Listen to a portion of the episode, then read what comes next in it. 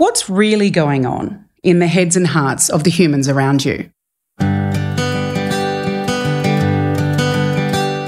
I'm Mads Grummet, journalist, entrepreneur, and startup investor. And I'm Sabina Read, psychologist, speaker, and media commentator.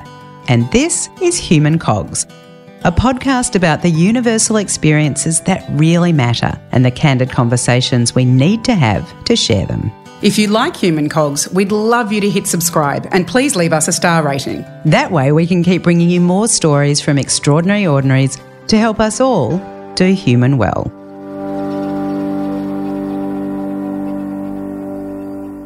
Today's guest is Fergus Watts, recently appointed CEO of the Reach Foundation, ex AFL footballer, and founder of Australasia's largest independent marketing agency, Bastion.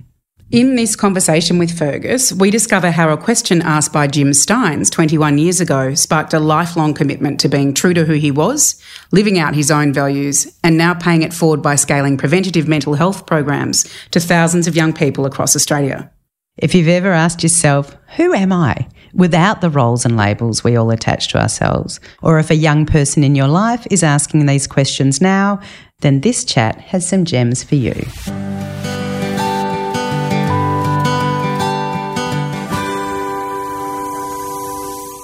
Okay, Fergus, as an entrepreneur, an investor, a champion of um, youth mental health, and now CEO of Reach Foundation, I said to Mads earlier, it feels like you really could be the love child that Mads and I never had because it's this combination of mental health, entrepreneurship, business.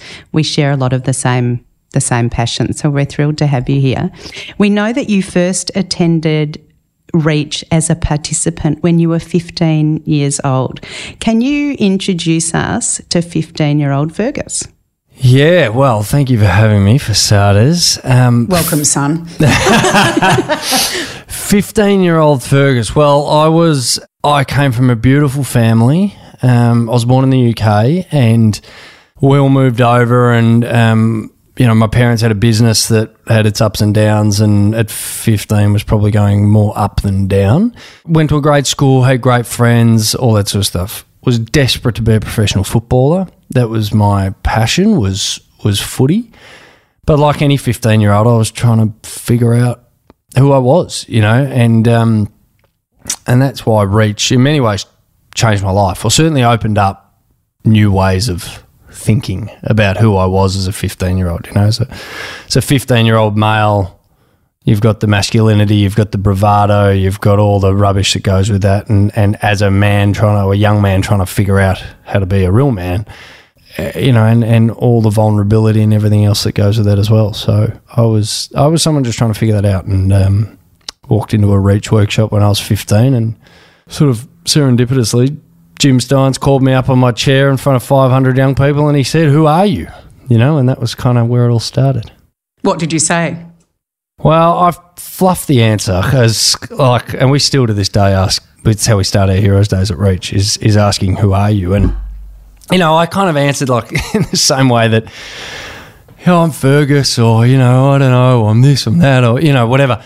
And, uh, and he really pushed me on it. And, it, you know, it got me thinking as I sat down. I thought, geez, I've never been asked that before. I'd never thought about it. I'd never really sort of impressed on that in, in any way. And that was kind of the magic of the Reach experience for me was that the Heroes Day, at the end of the day, or towards the end of the day, I found myself with a microphone in hand again, talking about something that was much more vulnerable and emotive and, and sharing something much more real about me. And Jim and Jules, who were facilitating on the day, said, That is who you are, you know? And it's not just that bit, it's the bravado filled, joking, you know, hyper masculine male at the start, and it's the vulnerable, emotional, more open, connected young man towards the end, and everything that goes in the spectrum of being me. And that was that was one of the, the great experiences for me because I was and, and I really got some juice from that, you know, in that it is okay to be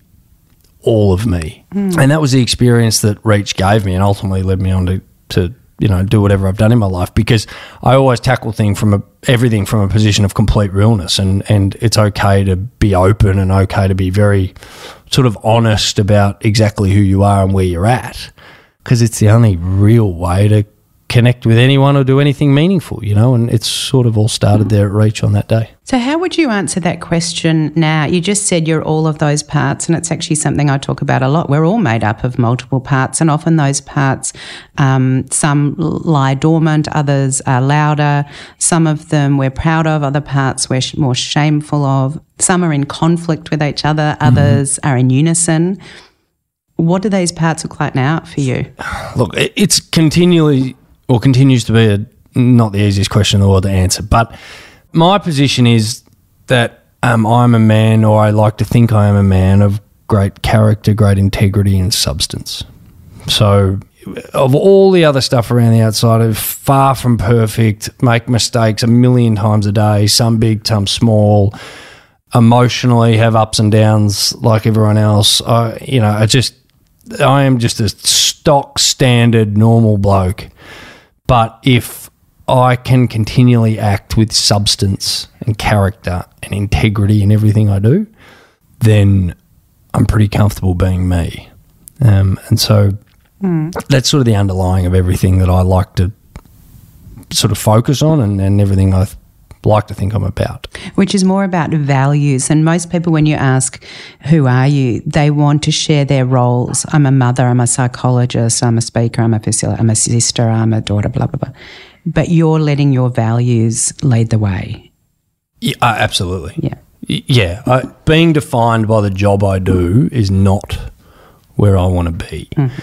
And you know, I've seen very consistently in, in, building businesses and playing football and you know, you get defined by that. And that was, a, you know, my f- short football career taught me some amazing things. And, you know, I was a first round draft pick wanting to be the next Wayne Carey. And four years later, ended up with a busted up leg and multiple operations and, you know, looking for a job. And what it taught me was that it was very okay to fail, you know, and fail on a very public stage. But up until that point in my life, I'd been known as Fergus Watts, the first round draft pick, Fergus Watts, the future footballer, Fergus Watts, you know, it was all connected to footy. Well, you're not a footballer anymore, and all of a sudden no one cares because you're not a footballer.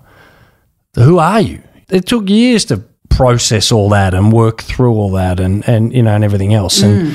But it was an amazing early lesson in that I will never let myself be defined by the business I own, the job I have, the past career I once had, any of those sort of things, because they're fleeting, you know, and um, it's the character, it's the integrity, it's the substance of who you are that that's the stuff that is continually underlying for for me happiness and contentment and you know whatever else comes my way. When you when you went into the AFL, so first Adelaide Crows and then St Kilda, what was driving you at that time to go into a professional sports career? Uh, I don't know. That's what you wanted to do when you were 16, you know? Like, I don't know really what was driving me outside of like playing football, you know? Um, I certainly like training for football. Games I liked sometimes, um, but could never admit it at the at the time. But what couldn't you admit there that you should have loved the game, but the training was more appealing? Is that what you're saying? Yeah, you know, I used to wake up on a Saturday morning to play and go, "Oh, I've got to play today." You know, like that used to happen all the time and it was always something I sort of battled with. I, I kind of never really processed it at the time necessarily because I didn't really know any different. It was the way I was. But then I looked around and I was people are bouncing out of the bed ready to play footy. You know, like it's all about the game and the combative, combativeness and. I much prefer the strategy of the game. I much prefer the you know uh, the the ability to train for something, the team dynamic of all of that, the the full back versus full forward sort of battle the whole time and all that sort of stuff. At times, you know, I enjoyed, especially when the sun was out and the ground was hard and everything was going all right. But in the middle of July, when it's raining and cold, and you know, there's two blokes playing on you, it was much less enjoyable. You know, footy was a, was an interesting dynamic for me, but it was always something I wanted to do. And at the end of my 17th year, or halfway through my 17th year, when I was 17 years old, they call them bottom age when you come through the draft. mm top age and bottom age. And um, I was basically told that I was too slow to get drafted. And, you know, I could read the play well, I could catch it, I could kick it, those sort of things. But I, I really wasn't good enough because my agility was no good and my speed was no good. So I played the last game of the year against Gippsland. I was playing for the Sandringham Dragons, played against Gippsland, and the next day started sprint training with a bunch of you know Stawell Gift guys and that's what pulling sleds at Dendy Park and that sort of stuff, and and trained pretty much every day until the season when I was you know all Australian and Vic Metro and went pick fourteen to the Crows. So it was just a you know a true determination to get where I wanted to get really, and being a professional footballer was great fun the the lifestyle was was very good. The injuries and all the other bits and pieces weren't necessarily great, but um, yeah, it was, it was where I wanted to be. I think you've answered part of the question there in that what was driving you was it sounds like the camaraderie and the belonging was an important part of it for you in the training process. Yeah, it was. I, you know, like I think that's one of the great things about football. I also I also love high performance. Mm. You know, like I, I can't do anything by halves. So the the connection to high performance mm-hmm. to being the absolute best best you can be. Uh, not overly driven by the being the, the best, but the best I can be, or giving it my all at every opportunity.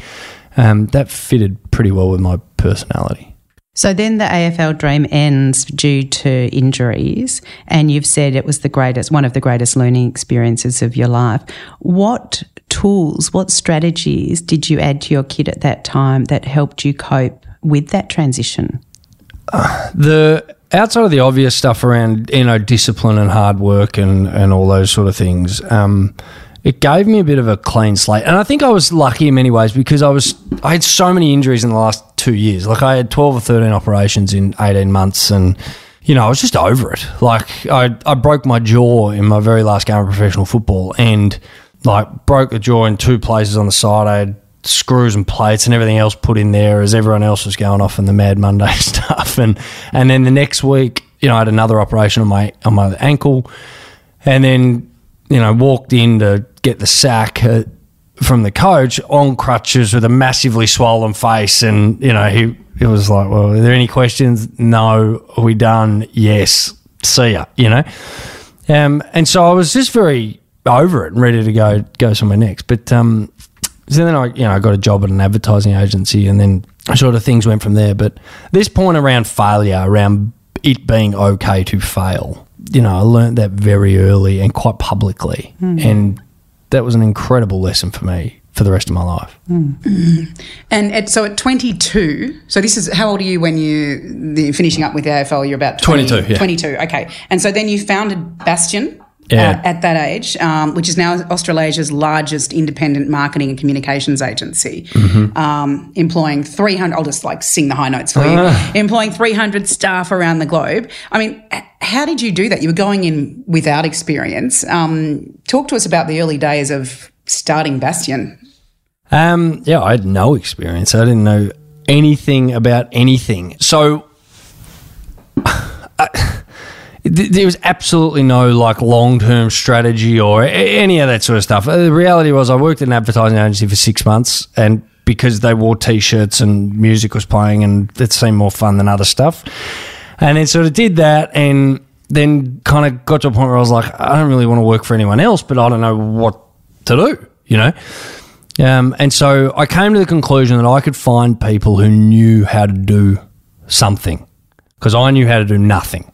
So if I didn't know how to do anything, then if I was going to start a business, I need to know people who had a skill, right? And that skill was the only thing I had experience in was the marketing world.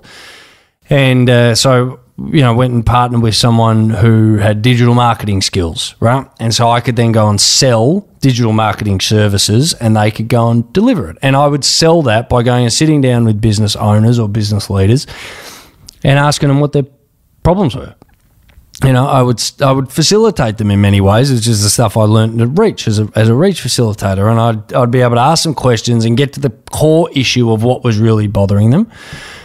And I'd say, okay, well, if we can solve that for you, would that be of interest to you? And they say yes. I say, okay, we'll go back, and then I'll go back to my guys who know what they're talking about, and I'll say, you know, here's the problem we need to solve. Can we solve this? And and you know, and if the the guy I had didn't know how to do it, I'd find another guy that did know how to do it, you know? And that was kind of the premise of how it all began. Then the idea was that we could find complementary services of those that sort of worked together to provide a better solution. Um, because you need a particular solution, you have a business problem that requires multiple services to solve. So I, I just was never comfortable saying, "Oh, well, we can do this bit for you, but not the other stuff." Um, so then we, you know, sort of tacked on these different services, and you know, now we're a fully integrated marketing services network that has in this country in Australia basically every different service you can imagine from a marketing perspective, and same in New Zealand and, and growing in America to provide this sort of integrated solution. And, and what's your role there now, Fergus? I am the chairman and still own the own the company with the partners, and uh, and yes, I chair it. I'm non-exec. I sort of sit over my brother. I've been very lucky that my brother's been my partner for. He came in about two years in. He started the sponsorship division of of Bastion. Um, and he just bit by bit has taken over, and he now runs the whole thing. And he is a much better CEO than I ever was, and he, he oversees it and runs it and does a brilliant job. And um, I sort of um, kind of take a more bird's eye view from a chairman perspective and provide different insights from there. About six months ago, you took on the role of CEO at Reach. What led you to that? We know that you've got a, a decades history with them, first as a participant, then as a crew member, and you've been involved on and off throughout the years. Yeah. Um, I so I sat on the board for the last two years. Um, and about two years ago was when I transitioned out of being the CEO of Bastion to the chairman. Right. So I went to Jack, my brother, and I said, this thing's like my skill set's taking it from small to medium. He's much more um, he's better at running a larger company, better at running larger 300 people. All it's a different skill set. So I said to him, it's it's time. Like I've done my race here. It's been 12 years or whatever it was, and it's time you took over. Um, so we did a transition and, and all that sort of stuff. And then I got involved in a couple of other businesses and did some other stuff. And then I was sort of looking at what was next, you know, and uh, I didn't really know exactly what that was. Um, looked at a bunch of stuff, nothing really grabbed me necessarily. Um, plenty of big, sexy opportunities and you know, all that sort of stuff that on the surface is great, but it comes back to that. It's like, where's the substance, you know? And then the opportunity at Reach sort of came up, and that was it. It was sort of just felt right, and uh, and yeah, six months in, it's it's great, and we're doing some great stuff, and uh, and I'm loving it. You- You've come into, I mean, they're lucky to have you in the organisation. It's brilliant. Um, just and, and knowing some of the programs in the past, I've sort of engaged with some of the programs, and um, it's an incredible organisation. You've come into it at a time when, of course, we know there's a tsunami of mental health crises, unfortunately, facing our young people, partly pandemic related, and then perhaps where the world's at. How is Reach, and can you talk to us for those who don't know much about Reach work? How does Reach address that and work with young people to support them? So, Reach is a preventative mental health organisation primarily, right? So, what we do is we run facilitated workshops in schools or in the community um, to sort of tackle two major things, and that is a better understanding of yourself and a better understanding of those around them. It's as simple as that. We do that through facilitated workshops where young people can talk about real stuff, what's really going on for them, what's really happening, and they can start to share and be honest. And they do that in a group setting. And by doing it in a group setting, they then go, Oh, you're feeling how I'm feeling. And oh, I didn't know that about that person. And oh, God, I was thinking that as well. And they feel more connected to those around them. And if we can achieve those two things at Reach, we, we talk about a two degree shift, right? Like we're here to create just a two degree shift in, in a young person's mind where they feel a little bit more confident about themselves, they understand themselves a little bit better, and they understand the world around them a little bit more. And, and the best way to think about that is a rocket ship launching off into outer space. If you change the launch degree of a rocket ship by two degrees on the Earth, no one notices.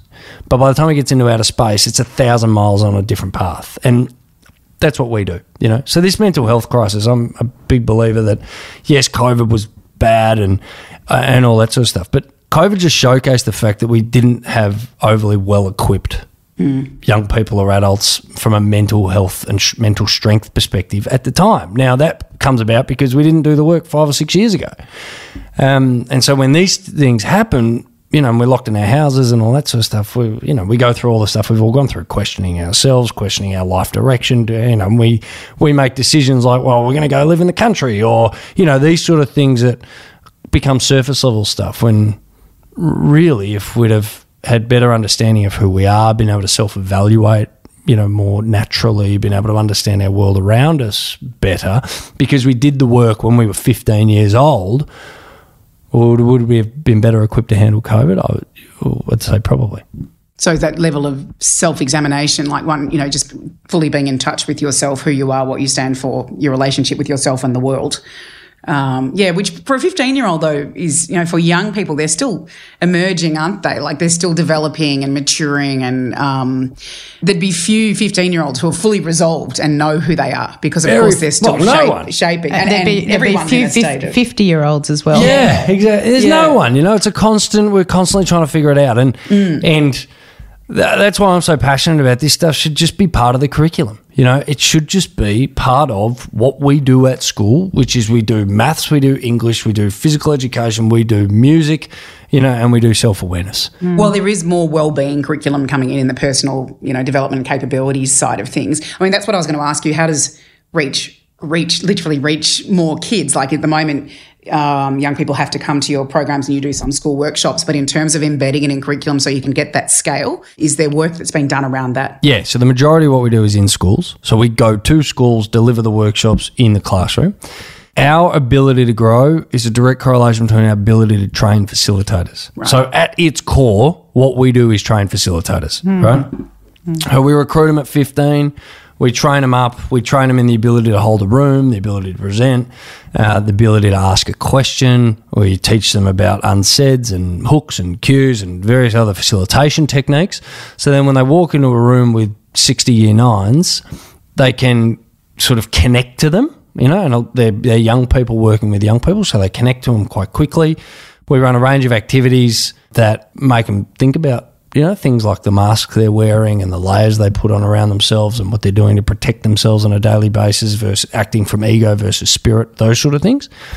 And then we you know, we get them in a position. Our facilitators then manage, you know, they run all of those sessions, they manage the energy in the room, and then they get to a point where they ask the relevant question at the relevant time to get people speaking about what's really going on, right? And so so that's what we do. So for us to grow, it's get into more schools. Um, Heroes Days is a is a product that we're growing, so we do 500 young people at a time, not 60. Um, and we do them for multiple school groups, and it's a you know it's a it's a it's a pretty empowering, it's a very significant sort of product. But we're training more facilitators, and we have full time professional facilitators that go and run a couple of workshops every day. And it's it's um, just in Victoria, or are you working across We work nationally. We train out of Victoria. So our sort of training development program operates out of Victoria. We think is the best way to run the, the best training product um, because the quality of the facilitation is the quality of the work. So we train everyone here locally, and then we what I term export the talent out. So we'll go to Sydney. We'll do 15 workshops in Sydney with two facilitators over a week, and then they'll fly home. You know, so we we deliver nationally. We deliver in every state in the country um, in the last month. One of the points of difference there that's really powerful is that it's young people working with young people, and we know that lived experience is, is informs learning in a different way than when you have a so-called expert stand at the, the front of a room, but you don't connect in that in that way. So I think that's uh, that's one of the things that I've noticed and observed with Reach over the years is that it's young people talking to young people and young people who have a whole wealth of experiences themselves that they're vulnerable in sharing, which is that's that's how bridges are built, isn't it? Exactly right. That's right. And and the young people working with young people is really important because they connect quickly. If I was to walk into a school workshop with year nines and dressed how I dress, listen to the music I listen to, it's like it'd take me an hour and a half just to kind of get them to lighten up, you know, or connect with them. These guys connect with them in five minutes. And that's a really important component. And nothing Reach does is uh, presenting ideas or like we don't present a message. There's no message we're trying to get across here. We just create a safe space for people to talk, you know, and, and ask them the right questions i- in an environment where they feel exceptionally comfortable and very well supported and, and, and everything else. That's what it's all about. So young people being able to work with other young people and we recruit from an incredibly diverse background, mm. right? Because we have to, because we have to connect with every young person you know out there, and we have you know people from all different backgrounds, all different walks of life that can ultimately walk into any school. We've co-facilitate, so we can you know we like to think between the two facilitators we can connect with most of the room. Um, and that goes a long way to delivering good work. With the the model you're using, um, then if you do connect with a young person who's at risk or, or you know comes into that safe space, and then there is that moment where they you know they, they can then re- talk about what's going on for them. Um, how do you do you also work with families? Because then of course these young people go back into a family environment of, of some sort. Um, there's a piece there isn't there around educating families as well around understanding the lived experience of a young person in the world right now? There is. So we've got a program called turning tides where parents and young people work together. We have a program called thousand faces where adults and young people work together. And then we have a program called finding heroes which is about training the teachers, basically, right? And again, all things that we need to be doing more of and sort of diversifying and our distribution and how we get that out there is, is a big part of it. But it's it, we call it the reach ripple, right? It's it's multiple ways to get more opportunity for more young people to be able to feel comfortable in sharing who they are, talking about what's going on for them at a time like you mentioned before where with their brains developing and they're trying to figure out their place in the world and they're you know asking a girl out for the first time and they're failing exams or they're passing exams or they you know it's like they're not getting picked for the footy team and the netball team it's like all of this stuff that's going on at a time where they're trying to figure out who they are and then we don't really give them an opportunity to talk about what's really mm. happening for them and it's just such an obvious missing piece of the puzzle that for whatever reason as a society we just don't focus on. I think it's an obvious missing piece of the puzzle across the lifespan. Your work is beautifully focused on youth, mm-hmm. but you don't turn 21 or 25 or 30 or 35 or 40 or 100 and have arrived with answers to these questions and settled with your vulnerabilities. So we have a program called Wake, which works in corporate Australia, right? So we work with, I don't know, a bunch of big brands doing their human connection work, team building, stuff like that. Now, we rate, you know, in all the evaluations and everything else at the highest of high ends when it comes to corporate engagement, team building, productivity increase, low, you know, low reduction in turnover, all the things from that perspective. And the work is pretty much the same, mm-hmm. you know, and because we're not going in there as corporate people and culture consultants um, you know, with all these matrices and all the other stuff that happens in, in, in that world, we go in and say, let's just be real. Let's connect with each other mm. on a mm. real on a real basis. You know, let's shed a few tears. Let's have some laughs. Let's connect with each other this way. And what happens then? Well, we build stronger teams and we build greater connection and fast track um, team connection and team unity and those sort of things. Mm. And we, you know, the, the outcome is great because unless you're going to go see a psychologist one on one, you just don't get this opportunity. You know, you don't get it. And, and you know, you used to get it in team sport, but once you turn 30 and you have kids, you don't play team sport yeah. anymore. You know, it's like these things start to go away. Yeah, and, and obviously the pandemic, you know, it's been complex time the, the last couple of years yeah. around teams feeling connected because we've all been so dislocated and shut in our homes, in our lives. Um, and I suppose, yeah, it comes back to that basic thing of, of being heard, talking about real stuff, showing up as a human at work, not just a worker with some sort of carapace or coat on around who you really are. Totally. Which is so, so powerful and so important. And yet we forget that so much in workplaces that we're humans first. We used to do this activity um, in the early days of starting Bastion, and uh, we did it because we moved into an office 10 years ago at least near Richmond Station.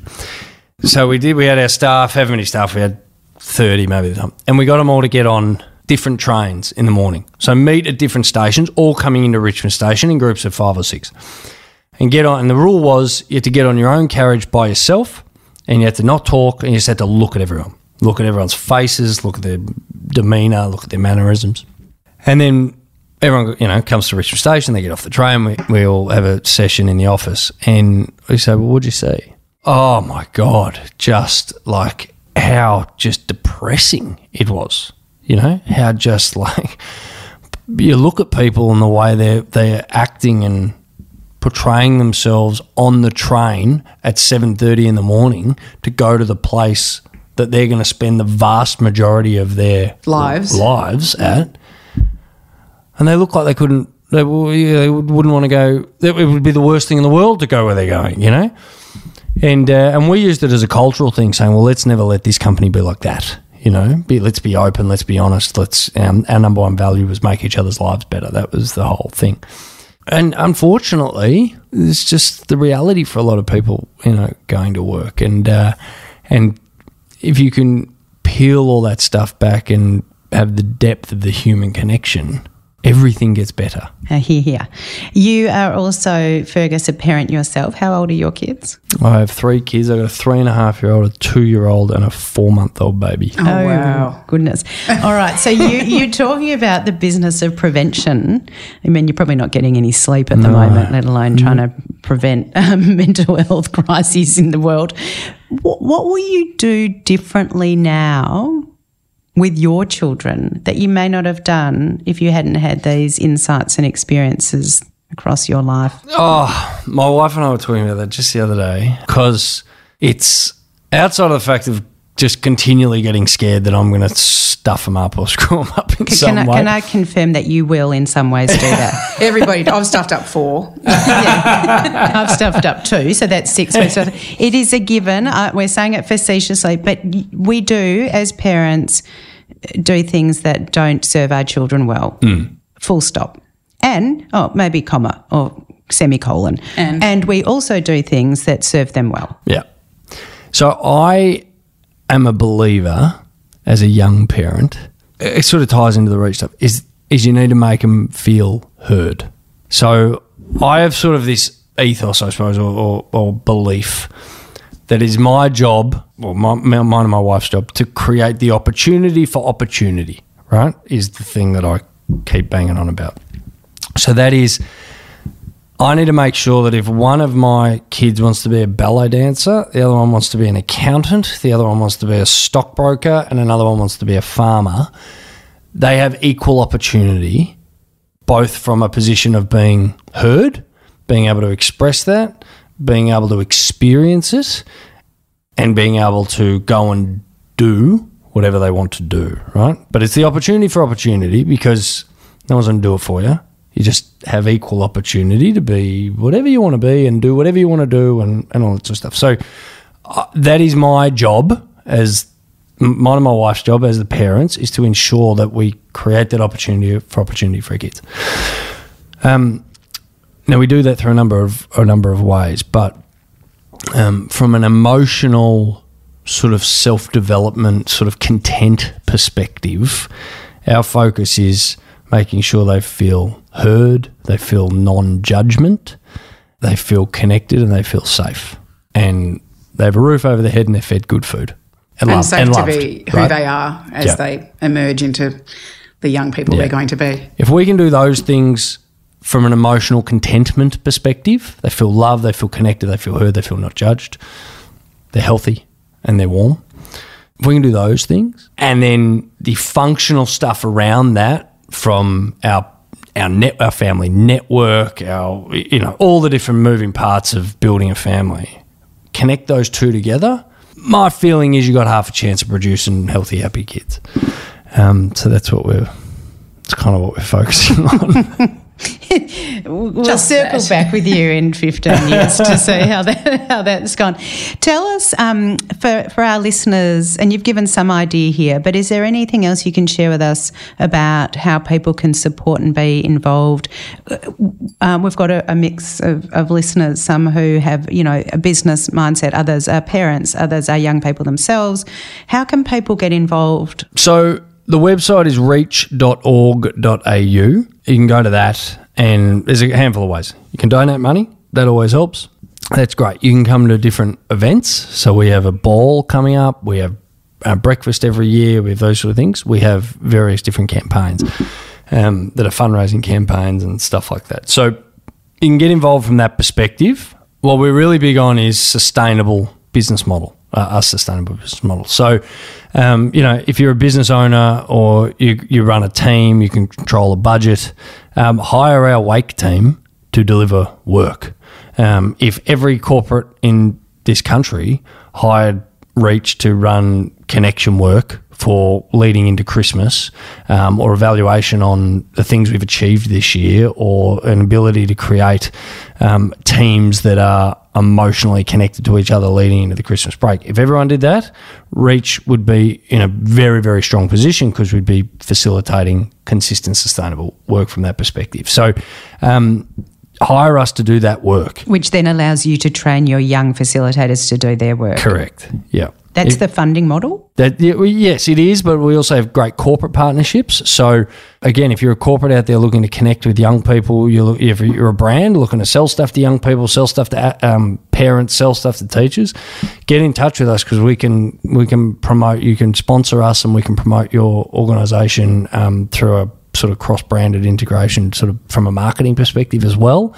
Um, so our funding model is we're self-sustainable from a service perspective. Wake corporate work is higher margin than school work, right? So we kind of top up the coffers a little bit from that perspective. And community work is very low margin, if not loss making. So that's the work we give away to low socioeconomic communities and stuff like that. So but that is all ultimately self sustaining. And then our corporate partnerships and our fundraising and sort of philanthropic donations, that allows us to invest in the future. So that allows us to put on more facilitators on full time contract ahead of schedule. You know, it allows us to invest in broadening out our Heroes Day product. It allows us to invest in various other things that can fast track the future development of the organisation rather than what most charities have, unfortunately, which is I need to raise the money now to keep the lights on now. Mm. Private enterprise doesn't have that. Private enterprise has capital injections, it has you know capital raising, it invests in the future, it does all these sort of things, and that the not-for-profit world doesn't often have. Yeah, well, and also just compound the impact, the incredible impact that you've been having um, across Australia. So we, yes, we look forward to you continuing to um, increase the reach um, of Reach, and uh, and we'll put some links in the show notes to some of those programs. We always like to end our chats with people asking one final question, and that is, who do you think is doing human well? Oh, that is a good question. Who's doing human well? I like Barack Obama. Uh, he seems real to me he seems connected. He seems real. He seems a good combination of family man, leader. I, I think that's hard as a leader to stay the course. You know, leadership is lonely. Leadership is exposing. Um, you are very much on your own as a leader, and he always strikes me as someone who is doing that well, whilst having a what seems to be a beautiful, loving relationship with his wife and his kids. And the combination of that seems to work as a sort of happy household. So he's probably my answer. And we don't usually ask a follow up answer, but I have got one. That's usually our final question. but you're a leader. H- how are you doing on being alone at the top? It's a good question. Um, I have good days and bad days with it. Um, it's with the kids, how young the kids are and how hectic our life is, you don't get a huge amount of time to be feel alone from that perspective. You know, I struggle with it because you don't get positive feedback all that often, right? You generally get if you if it's big look how great it's a big like purposeful thing then people will tell you you know that's good and nice job. Most of the time what you get is this is going wrong that's going wrong this is no good that's no good this person said that that's most of the time. So i struggle with all that stuff i really do because you put your heart and soul into doing something significant and that's the stuff you hear most of the time. But i've also been doing i've been a ceo since i was 22 so that's 14 years. I'm 36 now. I'm 37 next week. It's like I kind of don't know any different as well. So I've had a lot of practice at a long at a young age, which um, I think has been beneficial for me. Mm. Well, keep keep doing your, your good work. The world needs you too. Yeah. Thank um, you. Great to chat today. Thanks very much. Yeah. Thanks, Fergus. Thank Cheers. you.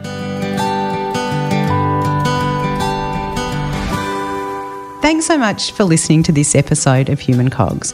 We hope that this conversation has led you to think a little bit differently about yourself and those around you. And thank you for all the amazing feedback that we get about these conversations. If you do like Human Cogs and what we're doing, we would love you to hit subscribe and please leave us a star rating. What that means is we can keep bringing you more stories from extraordinary ordinaries to help us all do, Do human well.